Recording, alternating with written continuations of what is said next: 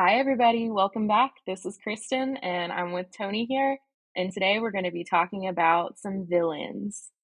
Likeable? Probably not.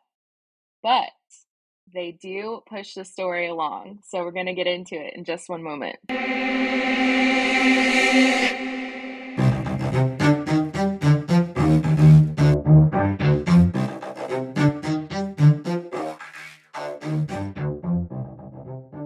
Hey, everybody. Ah, I'm so glad to be back. Before we get into our main topic, Kristin and I, as always, are going to share our current reads with you. Um, Kristin, would you like to go first? I'm scared you're going to judge me. No. Okay, don't. so I think I might have mentioned this book last time um, when we were speaking, but someone in my book club recommend or not recommended it, but she was making fun of it. Um, no offense to the author, it's just a very like okay, now I feel mean. It's a very niche um, niche genre, and I'll just go ahead and give you the title, and All right. can. It is called "Property of the Mountain Man" by Gemma Weir. Interesting. would you like So- to explain what you mean? So here I am. It's 7 p.m. one night. I'm cooking dinner and I bring out my newly bought ACOTAR book with the new covers, which I absolutely love, um, by Sarah J. Maas. Um, because, like I said last time, I want to do some heavy notes on it. And I have my sticky notes, I have my pen, I'm ready to go. And then I'm like, you know what? I just need some quick and like mindless romance right now. Not even fantasy. I just need anything. Um, so someone, someone in book club was like, "There's this book where uh the main character walks into a grocery store and there's just a regular man and he looks at her and he's like, "You're mine," and takes her." Gotta love Um, it. so this book was highly problematic. I didn't even finish it. Um, but you know, it, it was in the grocery store. So this this whole series, I think it's kind of like the Blue Alien series, but you know, just regular mountain men. Um. But there's seven of them. There's seven brothers. So I Oh, think God. each book is a brother. I know, and they Oh, all live in the same house. It's giving my mom sold me to One Direction. Oh yeah. Oh yeah. but um i don't know i ha- don't exactly have an official read that i can share with you guys for this week i have i started rereading heir of fire by sarah j maas because it is Oh, one yeah. of my comfort books and i just ah i love it i love when we get to meet rowan Mm-mm-mm. best book i love it it's my favorite in the But series even if you haven't read a new book, Toni's been writing a book and I've been reading it. So, you know what? All that hard work, all that time is oh going into something. Oh, shamelessly plug it. It's not out yet, but maybe maybe in the next like god, who knows, year or two. That'd be swell. Oh my god, it's it's awesome. I can't wait. I've read like 8 chapters and I told Toni I was like this has vibes from Blood and Ash. Um and I know I've talked shit about Poppy, but I love the first book. Um and we were talking it has like Ella Enchanted vibes. I just watched Ella Enchanted like maybe like a month or two ago. It was absolutely amazing. Me too. Ella Enchanted is so much better than I remembered it being. Ugh, I know. All the jokes you didn't get, like all the dirty jokes and like all the There were and like so the many. political stuff. Dude, Wow. like so much of that flew right over my head when I was little. Like all the like the comparisons to like actual life, but put in like a medieval type of vibe. I love it. I Even the insta love that they kind of have. I just who doesn't love a good three day love story? I just remember the mall that they had and they had like a escalator, but it was like it was like I think someone cranking it, like the Yeah. wooden steps. it was great. Ah, if you haven't seen Ella Enchanted recently, I recommend it. It might be better than you remember. I think it's on Disney Plus. Yeah, it definitely is. I watched it recently too. Ah, oh my gosh. Well, are you ready to get into the main topic of today, which, ladies and gents, and everyone in between, is villains? The biggest, the baddest out there.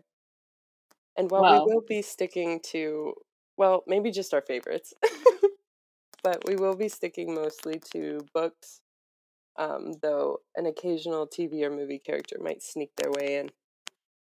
Oh, I'll talk some shit. right. It won't even be just my favorites. Okay, but like how would you how would you define as an English major a villain? I mean, I feel like there's I don't know if there's a difference really between like villain and antagonist. Like obviously an antagonist can be anything. It can be like Mhm. it can be a physical person or like or like honestly it could be anything. It could be you could be your own antagonist depending on the story. You know what I mean? But I think a villain is someone who like opposes the main character, especially in like a fantasy type of setting, like whether it's like urban or just traditional like epic fantasy. I Mhm. think villains are very like the big bad. Or if not the big bad, then one of the bads. I don't know. What about you? Um, so I think it's interesting that you bring up antagonist because I was like villain equals antagonist. But now thinking of it, antagonist can't be the love interest, but villain can. Yeah, that's true. So, because the protagonist is like basically you're seeing through their lens, um, and that could be a villain. I've I've read multiple books where uh, the main character is actually a villain, and one of them I will mention it is "The Shadows Between Us" by Tricia Levenseller. Both the main character and the love interest are evil, so it's like a match made in hell, basically. mhm. Um, I I didn't love it, but I didn't hate it. It just wasn't my thing. Yeah. Um, but it's an interesting take on that kind of thing. Okay. But I think villain in the simplest terms, it's someone or something that makes the plot move by bringing conflict to the, to the protagonist. Literally, I I don't know if I've ever said this on here, but I've definitely said it to you, Kristin, at one point, which is that the villain is like the most in character, like the most important character in your story. Because Mhm. without a villain, your your protagonist, your main character, has nothing to fight against. Like even if the villain is like, well, I would say that villain equals bad person, but antagonist does not necessarily equal villain. Like your main character could be the villain in their own story, like to everyone else. Yeah. I mean, I think the villain, you could call it like society. Like you can still call like even though that is probably labeled as the antagonist, which um something could be the villain and the antagonist, obviously, but Mhm. something may be the antagonist but not the villain. I don't know. But um I still I think it could be something like a force such as society, like yourself, um, a feeling, an expectation, a creature. Hmm. But I I usually think of a person as a villain. Yeah. Me too. So what do you think if you had a villain in life right now? What would they physically look like?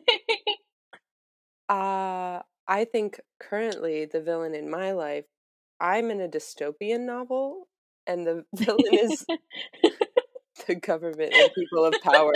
Okay, I'm dead. I didn't even that's the villain That's in my life. true. Okay, so anyways, I was trying to get to the point. Anyway, So we have like very like I I want to call them traditional villains, like even if it's not right. Like we have villains where they're physically they're physically ugly, abhorrent, like opposite of the protagonist. I'm thinking orcs. I'm thinking um monsters. hmm Uh something where you can physically see that that thing is evil. And you know what? That's a little wrong because what if what if there are nice orcs? Like not every not every species is all bad. But yeah, anyways, there's those traditional kind of villains that you think of versus uh villains that trick you, that may look like you, may be beautiful or may be charming, but they're out for you, man. oh my gosh. Let me tell you guys that villains who you don't know are villains at first are my favorite kind, and you'll probably see that reflected in my list later. Um, but yeah, oh my god, I love a good villain reveal. especially when you think because it's so easy to get lulled into a false sense of security with good looks and like all the right words but then to have that flipped on your like on its head is incredible it takes my breath away every single time a book does it well or a movie or a tv show honestly if you can trick me i'm here for it I am too. I think like not knowing who the villain is, like the the whole point of the book is trying to figure out what that evil, what that bad is, um, who is causing it. I think those kinds of books are so much fun because I'm constantly thinking, "Oh my gosh, it's the brother. Oh my god, it's the it's the love interest." i know. You know yeah I really enjoy those. Um, I will say, so one of my recently favorite villains that I've read Um, I know I said I didn't like this book, but I do like the villain. It's Darling Girl by Liz Michalski, and it's Peter Pan. And I like the villain because you don't expect him to see, like, to be the villain, and everyone else in the book at first thinks he's like this hero, this uh, storybook legend. Um, we, when you say Peter Pan, you think of innocence, you think of boyhood, um, adventure, happiness. Um, but that's why that's what makes this villain or made this villain so cool in this book because you expected all those things and the characters ignored the actual reality of this character, mm-hmm. um, Peter Pan, and they it's like they put him on a pedestal, but he actually did all of these horrible things and yeah. continues to do all of these horrible things. ah villains are so complex. I really can't like there's no like one definition of a villain in my head. Villains are just so unique to their own like universes. What makes a good villain, Toni? For me uh i think it's so hard to say what makes a good villain like universally because the villain has to be unique to the world that they're in. So hmm like i wouldn't say that all of the villains on my list are the same. They do share that like i think what makes a good villain is a villain that you can relate to a little. Hmm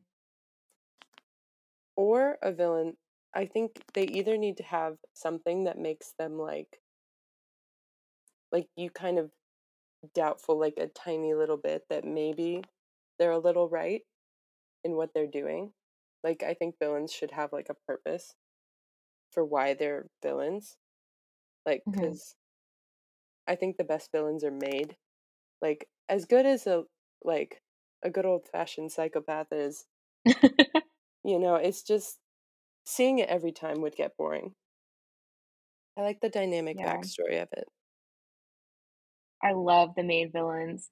I can't so I can't think of an example, but like I love the I don't know if you would call it a trope, but just when the villain basically has it out for the main character because they remind them of like someone else, but then in the end they kind of save them. They like sacrifice themselves to save the main character mhm because of the same thing that they remind them of. I can't think of an example, but just like I like a villain that that is basically triggered by the main character, but then um, kind of redeems himself in the end.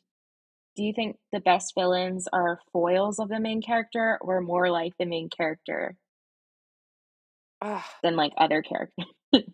i really don't think that one is better than the other i think hmm it just depends on the kind of story you want to tell like or the kind of story being told.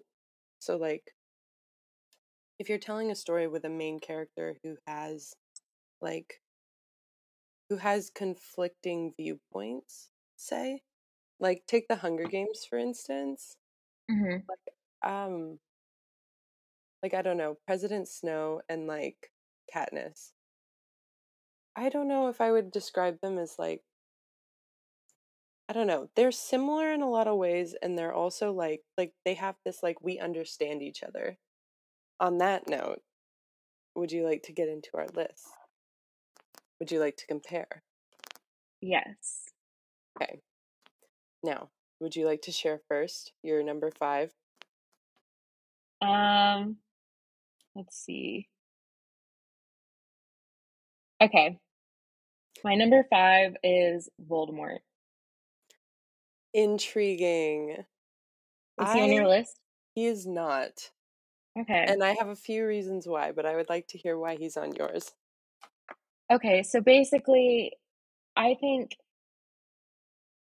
he's similar to my number one. Um, basically, it's so powerful when fear can be uh, elicited, I guess, in a character just by a name.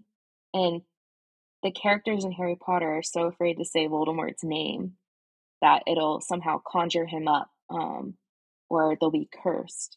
Mm-hmm. And I think he was a great character in that way. And he kind of he reappeared multiple times throughout the series in movies um, in different forms, I guess. And you saw him as a child. I I I don't know his motive, like his main motive, or I mean, I know his motive, but I don't know the driving force behind it. So I guess that's why he's um the last on the list. Mm-hmm. But just the whole the name Voldemort um and the thought that went into him and his connections with Dumbledore um and his similarities to Harry, uh, even though we figure out why, Mm-hmm. you know, know. in the last book.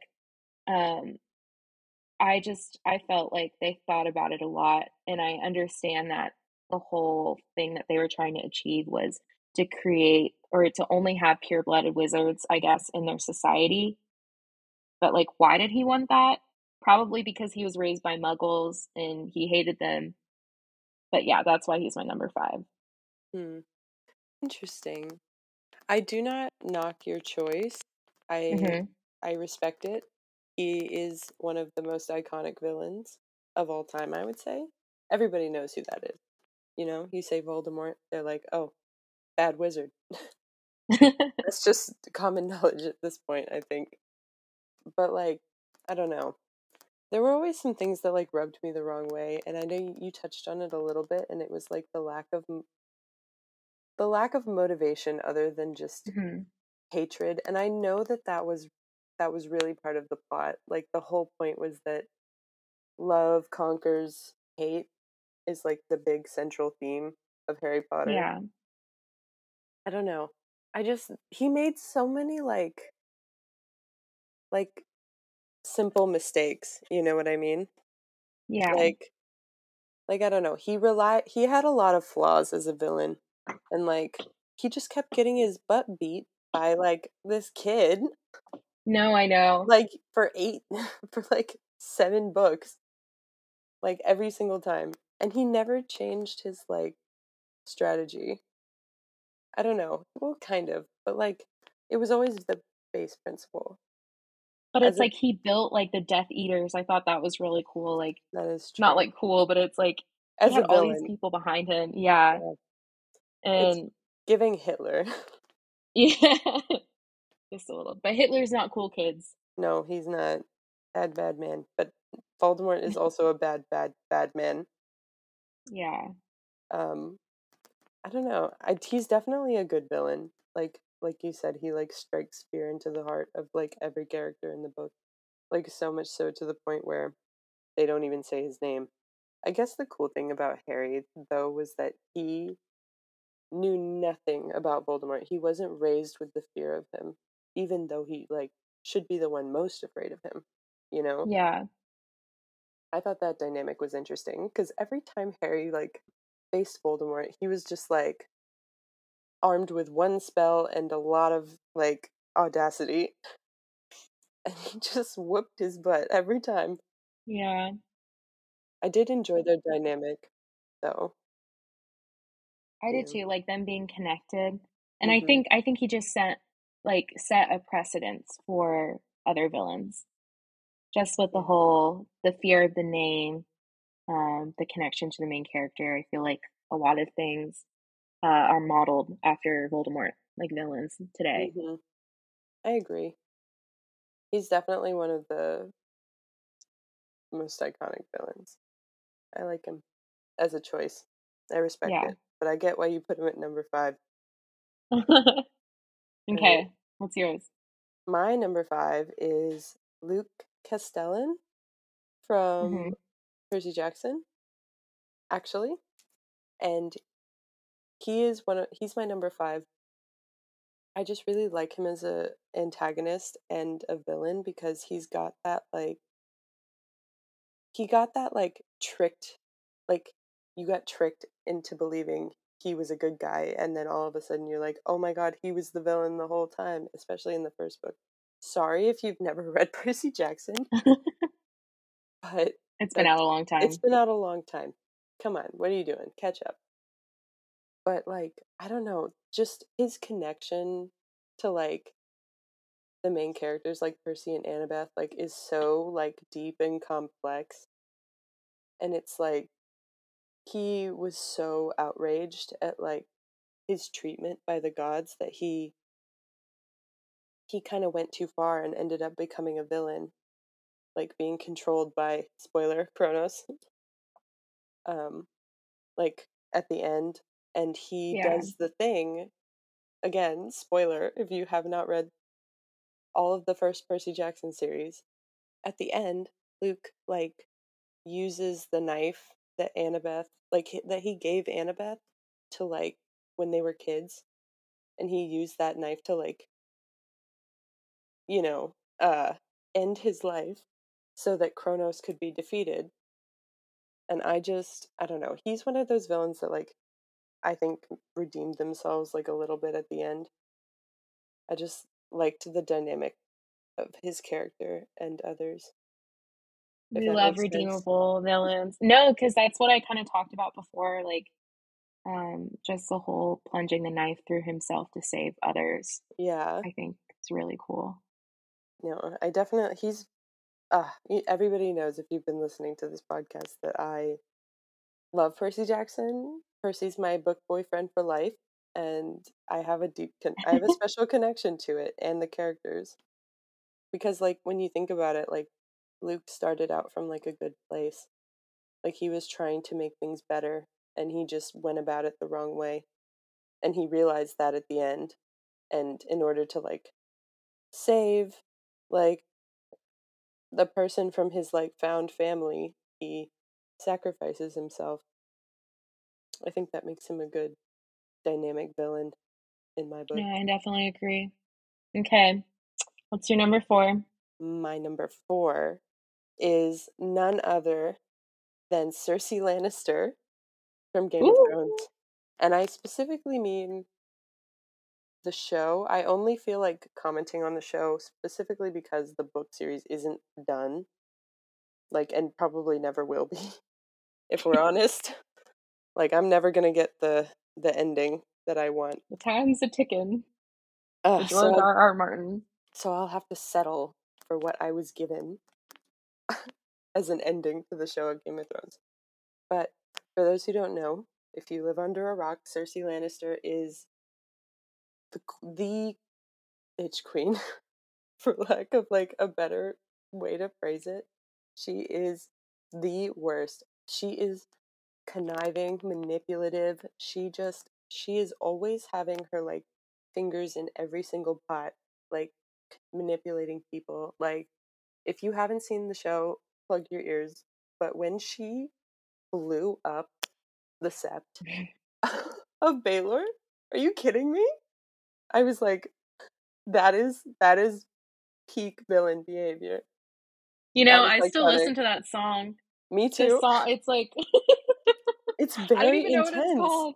Yeah, but when the little child like delivers the what did it what does he deliver like just a candle? I don't know. I don't know. Yeah. But yeah, she, like, wow. Had thought that she had thought this entire thing through for like the entire season. It was building to this moment where because I remember like Tyrion was investigating like the the wildfire, like Cersei was making it like a lot of it, and he's like, "What do you need that for?"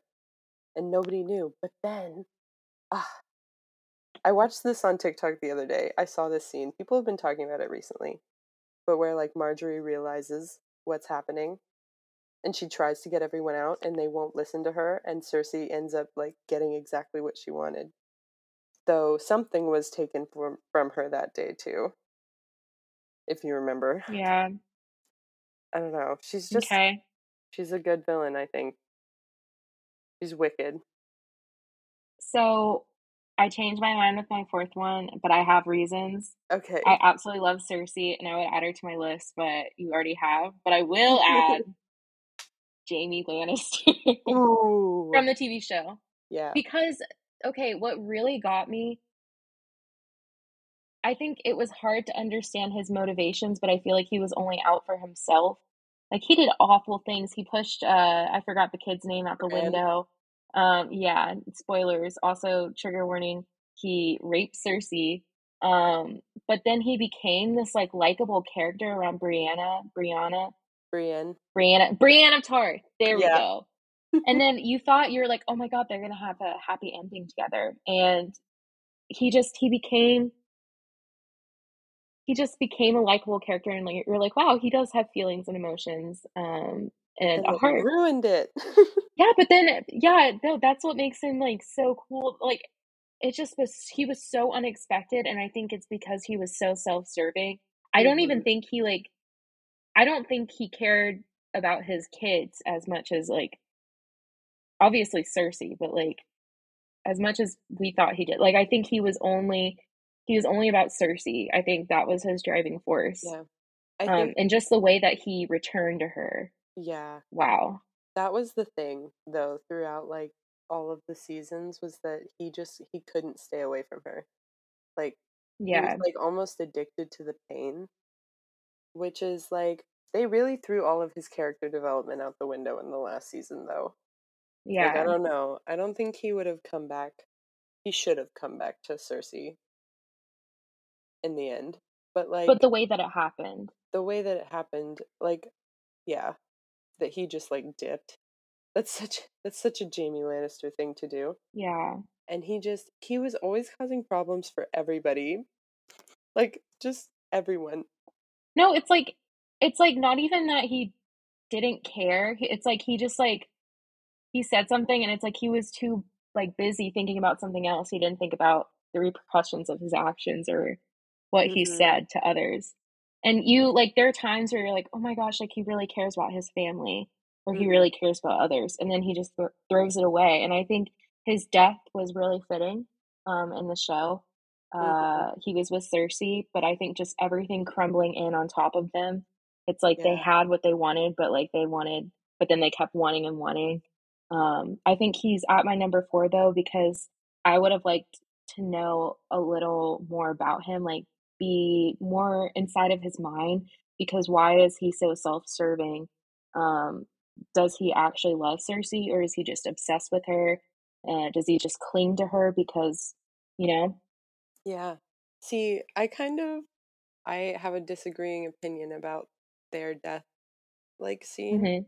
I did not like it mainly because they really like Cersei as horrible as she was was an incredibly strong, like fierce, like never back down type of Mhm. person and they just had her like like crying and holding on to Jaime at the end and it's like that doesn't seem like Cersei Lannister. Like I wanted her to go out like with a defiant look on her face as like Dany like barbecues her or something. Like I just want her to be like like resistant to the end because that's totally what her character is. You know? We will not call Dany a villain. No, no, absolutely not. In this podcast, we will she not call Dany a villain. She was cheated. And if you've seen Game of Thrones all the way through, you know why. Ridiculous. Absolutely ridiculous. But we won't get into that right now. Maybe another episode. Okay. So, would you like to share your three? Yes. And so I I was kind of talking to you about this earlier. And it's not like she was an amazing villain, but the way that they did it, I don't know. Let me just explain. So it's Romeria from A Fate of Wrath and Flame. Mm-hmm. And that's one of the books I just recently read. And it's because the main character kind of wakes up. I don't know if you would call it an alternate universe. We just we don't know yet, I guess, at the end of book one. But she wakes up in a different Romeria's body, and that Romeria is the villain. So everyone thinks that she's the villain and just the way that they treat her and the way that she she has to figure out um who helped her kind of betray the king, like the other Romeria, I guess. Mm-hmm. Um, and just the way that she investigates basically herself or like what this other Rom- Romeria has done, I think is very interesting because uh, the Romeria that's the villain, she basically she kills the king's uh, mom and dad. Um, she tries to poison uh, poison a lot of people and kill them, a lot of innocent people. And she's supposedly like madly in love with the the love interest of the book.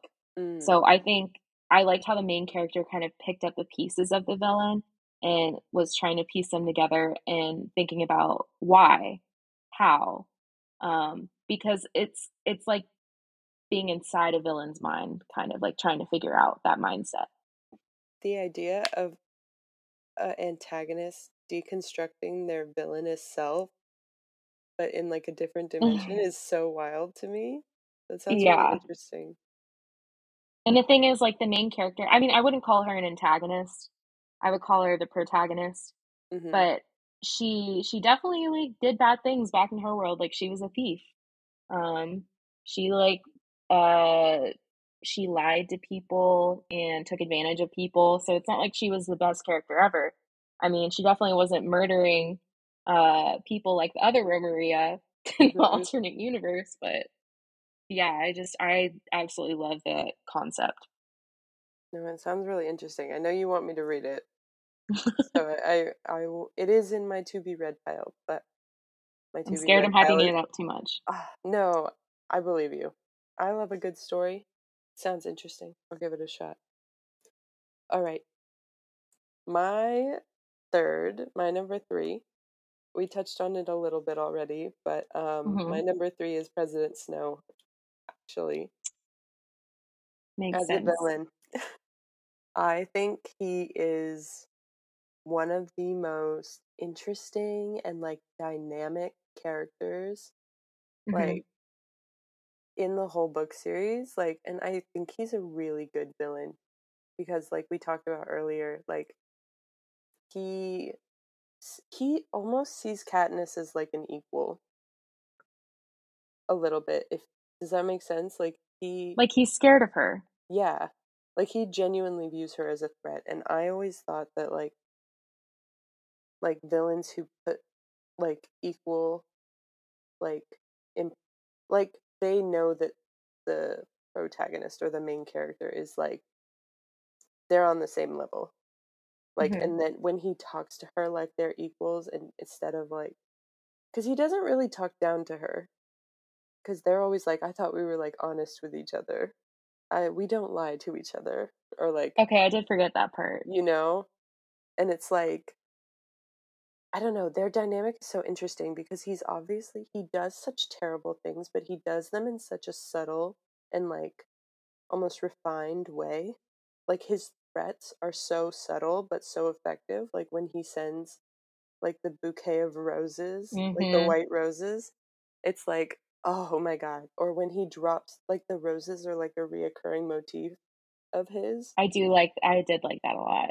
and the fact that those the reason he has them is because he take he like poisons himself so that other people can't poison him like he's really smart he's really cunning and manipulative and i love that him and Katniss are like equals almost in his mind Okay, you've convinced me.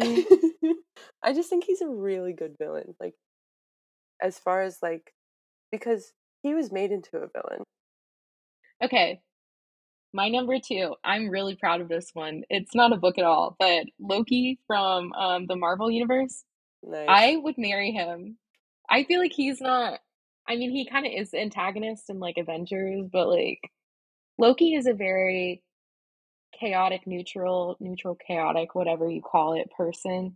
Um, he's very self-serving. I think like Jaime Lannister, but he's more. I I feel like he still is able to do good things because I mean, spoiler alert, that's like how he died. Um, he was saving his brother and uh, what like half of Asgard or something, mm-hmm uh, so they could get away on the other ship. And I just I like that along with the myth, Loki is a mischievous person.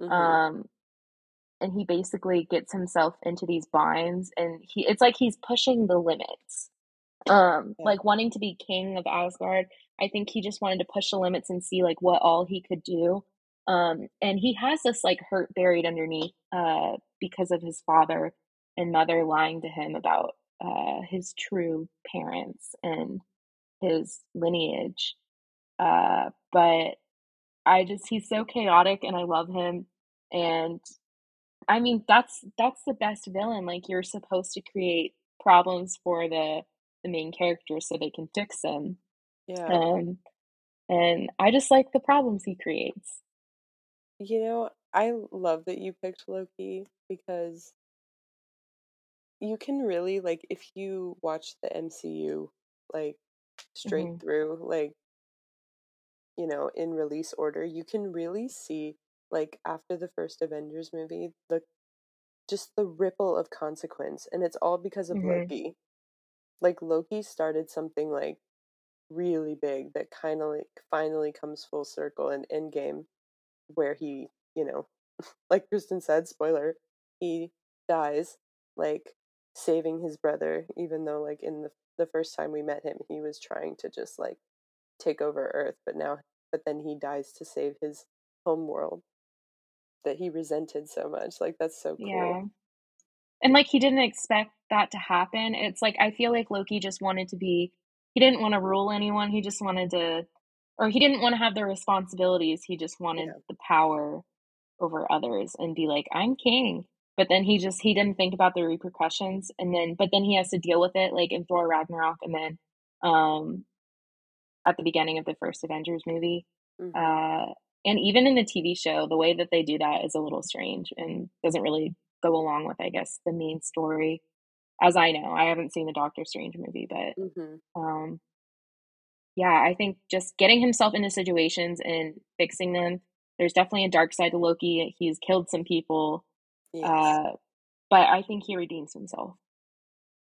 i would say that i think he's been he's a very morally gray like he's like the Oh epitome of yeah, morally gray like because he's always trying to like I don't know. He's always just doing bad things, but they're not always intentional.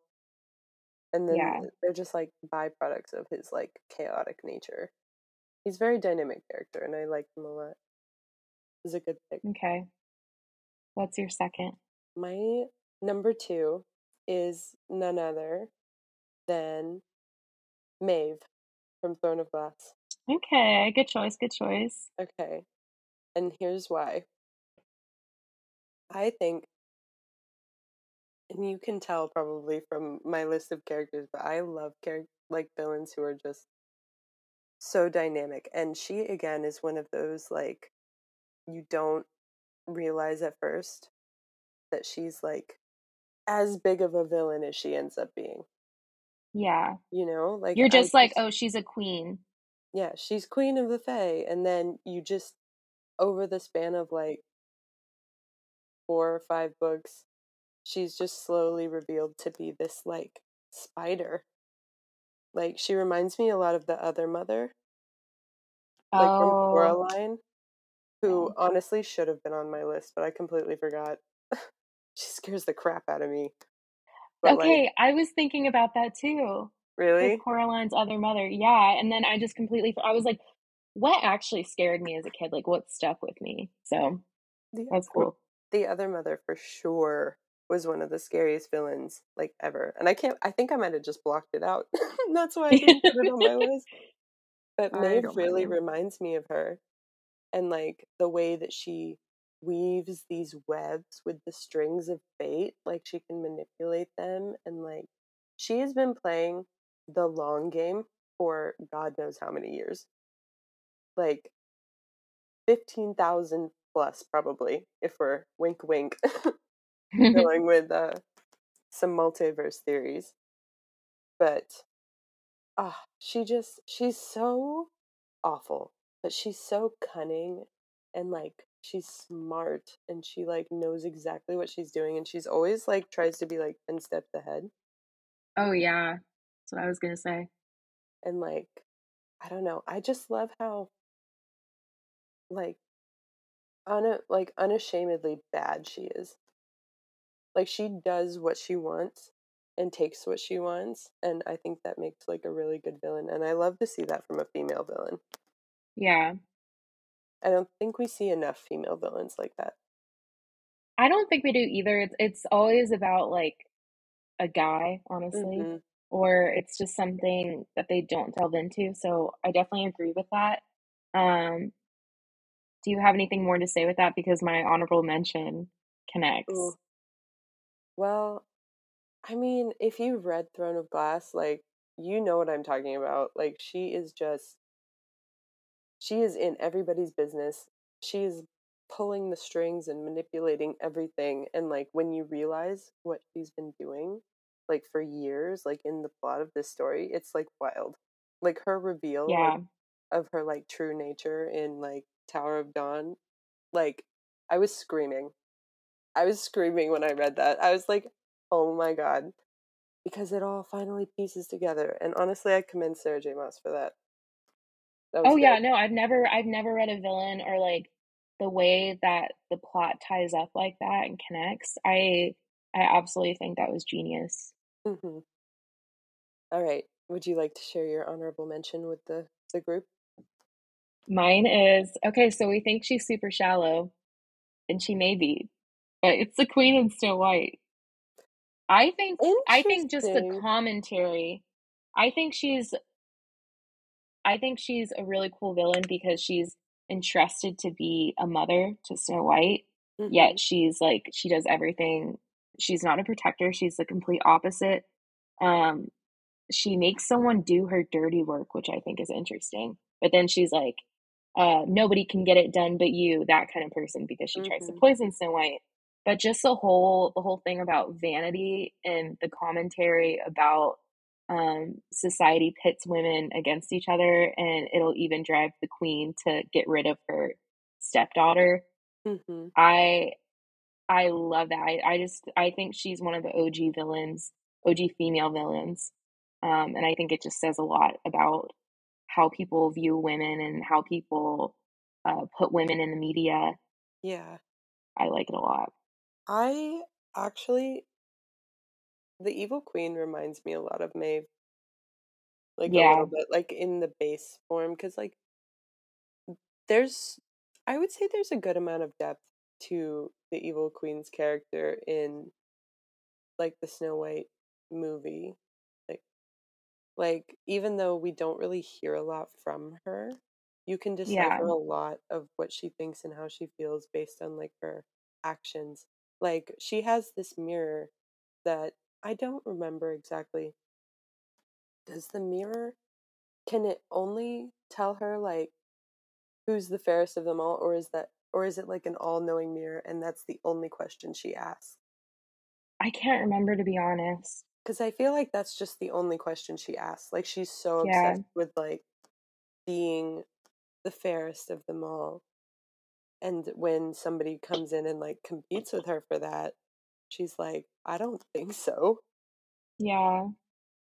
I Well, think about. Oh, go ahead. I was going to say, I like we mentioned Once Upon a Time earlier in hmm this episode. I like their portrayal of Regina as the evil queen and like that Snow White dynamic. I really like that. hmm I think uh, just if we think about like Henry the Eighth, Oh my god. or is it Henry the Eighth or With the eight, Henry the something? Yeah, with the eight wives. with the five wives. I mean, Yeah. I just feel like it's a commentary for it's like in the past, if a woman isn't pretty enough, isn't blah blah blah enough, then she could just be thrown away basically. Yeah. Um, so it's like the fact that she's willing to kill to like stay on top and like just like make sure that she makes it out, I guess. Yeah. No, it's it's a crazy story. to think about. Like we could totally do like a deep dive on like the feminism surrounding like traditional like let's fairy do it. tales. Let's do that. That'll be an episode eventually. Look forward to it. But um okay. do you have anything else you want to say about your about um No, No? I would say the Volturi is on my list, but, like, I don't really have an explanation, it's just, like, the Volturi, you No, that's fair. That's fair. We get it. If you've seen Twilight, you get it.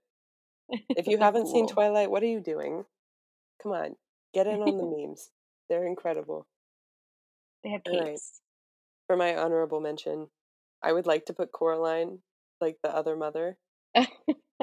Just so because crazy. oh my god.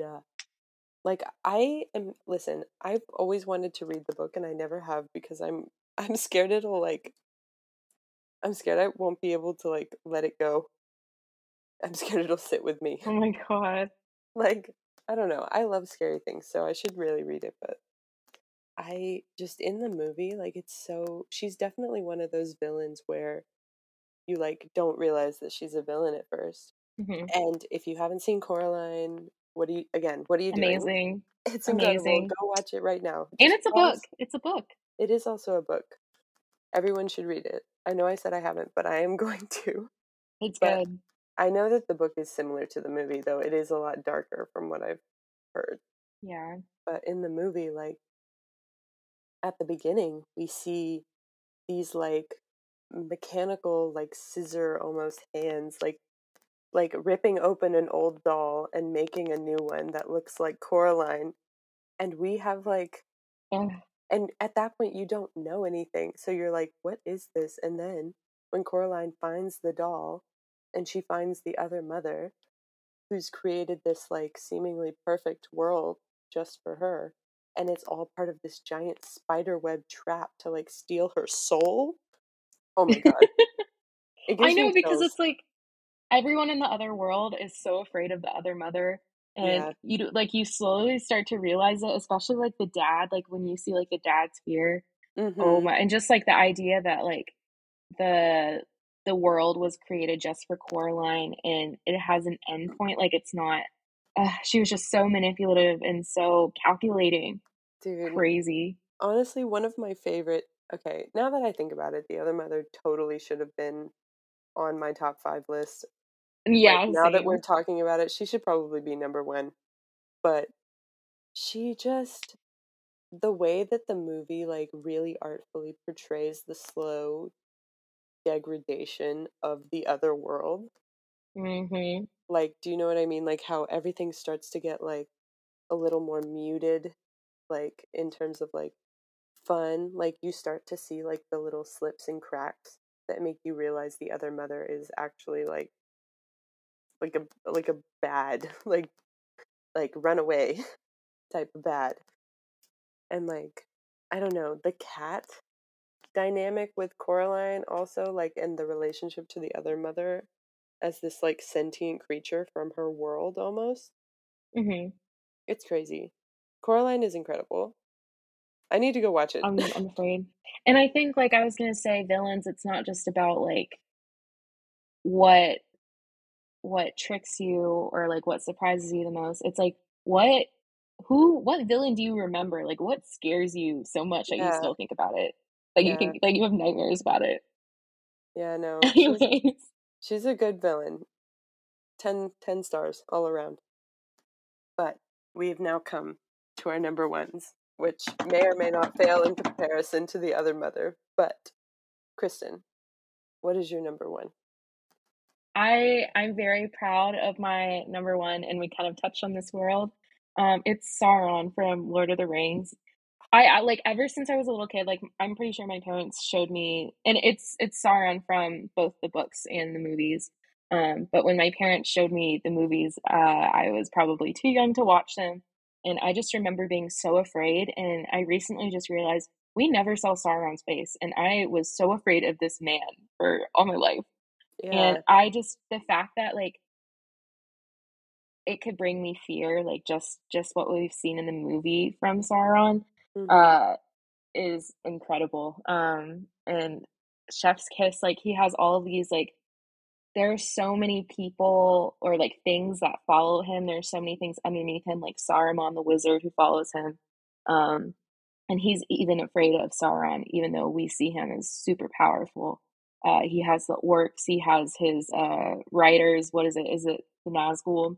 Yeah. And it's like he never he never has this human like form and besides the past like the memories that the elven people had of the the big war but even then you didn't see his face it's like it's like it was it was a name that just incited fear even if there was an eye um, mm-hmm. that represented him but just the fact that he could connect with the main character too i like that a lot. Um, mm-hmm. he could speak to frodo through the ring. It's just it's like he was evil uh evil personified like i he's just when i think of villain i think of sauron and that is why he's my number one. Interesting choice. I don't know i i get what you're saying and you're totally right he's one of those like classic villains mm-hmm. that people know um I unfortunately n- did not get around to watching or reading Lord of the Rings until I was much older for some reason. Like I was yeah. in college. Like and I know. Ah, what a loser. Right? And I just I don't know, it didn't hit me as much. I think if I had seen it more when I was a little kid and grown up with it, like I had like Voldemort and stuff like that, mm-hmm. I think he would have had a bigger impact on me. But I do think it's interesting that he's one of those characters that like that like those villains that doesn't need to be present to yeah cause chaos and incite fear. I think that makes and, a pretty good villain. I think like I also think he's a great villain like in the books because uh J.R.R. Tolkien wrote the Silmarillion, which is like uh the Bible basically for the Lord of the Rings world for Middle Earth. Um and it goes into how I think Sauron is like Lucifer, like mm-hmm. he he falls from grace. Um and there's just this whole thing about him wanting to be independent and uh create like the perfect world but he instead becomes like a very very evil villain mm-hmm. so good pick i like that one i'm excited to hear yours mine okay i don't know this might be oh a fly just flew in my face sorry mm. um drum roll this might be a little shocking i don't know but my number one villain is Dolores Umbridge. Ooh, oh, I'm about to walk out of my room. She makes me so mad. Oh my god, that's such a good pick. She is to this day, like, if I even think about her for more than like five minutes, my blood is boiling. I am so angry. She, to this day, the only like villain who like I could I could rant about for hours about how terrible she is. Like, oh my, oh god, and she's so you. What a unique villain, though. Let's let's talk about it. What a unique villain she is. Like this small woman, wizard, witch, whatever, frog lady. Ugh. She just comes in out of nowhere. Her little fucking cough that she does in the books, her like it makes me it makes me want to scream. Oh my god, she is the just amplification of every horrible teacher I've ever had in school. Just like Toni, all rolled into one. Someone right now. I'm like in the mood to fight right now. Right? She, okay, because she, okay, but I'll say she is the reason that Order of the Phoenix is my favorite Harry Potter book. Mm-hmm. I just the fact that she's so awful that literally everyone in school is against her like oh my god when the like if you haven't read harry potter what are you doing listening to this podcast like come on it's been out for so long catch up with us. But like when at the end of like near the end of the book like she is like the main almost antagonist she's the main antagonist in that book. And she yeah oh my god like all the everybody in the school like bands together at the end to like get her out and it's the best thing i've ever like read. It's my favorite book to read because specifically because everyone hates her so much i think like, she's a psychopath she is she is one of she's like the perfect example of like so like a psychopath or a sociopathic character like she just like oh i don't know what it is it's it's the fact that honestly, I think she is like just the personification of every horrible, just normal person you've ever met. Like, think of She's a Karen. Karen. She's a Karen. like, She's literally no, she's like, oh my god. the worst Karen you could possibly imagine in a magical world. All the rules. Oh my god. Just the whole like magic is supposed to be fun, it's supposed to be adventurous, and then she takes what's good about magic away from them Yeah. and creates all these rules where they have to study for their written test, blah blah blah. Literally. No creativity. She's Sucks the life out of things. You know what my favorite my favorite moments of my life What? when I saw the scene, I forgot what movie it was, but when she was dragged away by the centaurs and oh Harry Oh was like, God. I must not Phoenix? tell lies. She was like, please save me, tell me I didn't do anything. Oh my god. was like, I must not tell lies. And then she's dragged away. Dude, that moment in the books is so iconic because like I don't know if you like for people listening, if you've only like really watched the movies and you haven't like read the books as much, like I really suggest you go back and reread especially Order of Phoenix, Order of the Phoenix because just it is it's perfect. It's my it's my favorite book other than Oh, Harry's other than Harry's relationship with Cho. But even that is yeah. is written it's better it's all better in the books. I wasn't super fond of I love the movie, don't get me wrong, but it was so different from the books that it like it made me not like it a little just because I love that book so much. And Dolores Umbridge, that horrible lady, is a lot of the reason why. Because she's the reason they formed the DA. And the DA is like my favorite like subplot of all the books. Whatever happened to her? Like, just in general. No, no, no. Don't you remember? She was like important in the seventh book. She like came back and she had the locket. No, I do remember, but like, what what happened to her like after? She got Like, dragged off by the centaur. Oh wait, like after she got dragged Wasn't off that- by the centaur, she came back and she was rescued or whatever. But And like, then I think she was arrested because she was working Oh, with Voldemort. her. You know, I don't I don't know. I don't remember what happened to her. But yeah, that that's a great villain. Wow. because she just she's so subtly horrible.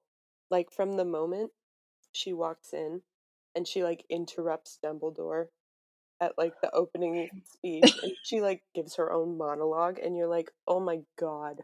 This lady is annoying. I want to like deck her already." You know? And then she as soon as she like cuts into the back of Harry's hand with that torture pen, like it was done. I was like, she's Yeah. the worst. The worst. And at the end when the Weasleys like shoot off all of their like magical like tricks and like things that they've done, they cuz in the movies they do this big firework thing and I love that scene. But in the books, they like they do so much more than that. They like make a swamp in one of the hallways or they like do all of this other stuff and all of the teachers refuse to help her. They're like, "You're in charge, clean it up." And it's the most satisfying thing I've ever read. I think it's it. because she's someone that you could like beat up physically, you know, but like Yeah. you can't. And I think it's just so frustrating that like you know you could get her, but Yeah. like you can't. And like you said, when she gets dragged off and she's like, Tell them I mean them no harm. And he's like, Sorry, Professor, I must not tell lies. His straight face, oh my god. Oh, I love Book Harry. He's so sassy. And I know that scene was in the movie, but it didn't come across as like a big punch in the ugh. I think I'm gonna watch that tonight. I know I want to watch it. I might just reread Order of the Phoenix just cause I do that sometimes when I'm in New a slump. book. I know. I gotta start reading new stuff. I'm clinging to my comfort book. But yes, that is my number one. Dolores Umbridge. Worst, worst creature to ever exist, ever. Creature. Ugh. Well, those are our villains, people. Yes. I feel like, you know, we gave a little a good overview and Yeah, and if anyone agrees, disagrees, or has any disputes with the claims we made, feel free to uh, let us know. Oh, I'm sure they're like I'm sure people would have said like Darth Vader, which yes, Yeah. he's a great villain. But yeah, we want to hear about your favorite villains. Um, who scared the shit out of you as a little kid and still kind of scares you? All right. I think that's all that we have for you guys today. Thank you so much for tuning in. And I hope you guys tune in next week where we will be talking about something having to do with books. It'll be a surprise though. You'll just have to stick around and find out. But Woo. make sure in the meantime you go follow us on our socials, which is mostly just Instagram at this point. Mary Sue Who Books. Go follow us, leave us a comment, a question, any topics that you might be interested in hearing about. And we will see you next week. I'll see you next week, Toni. Bye. Bye.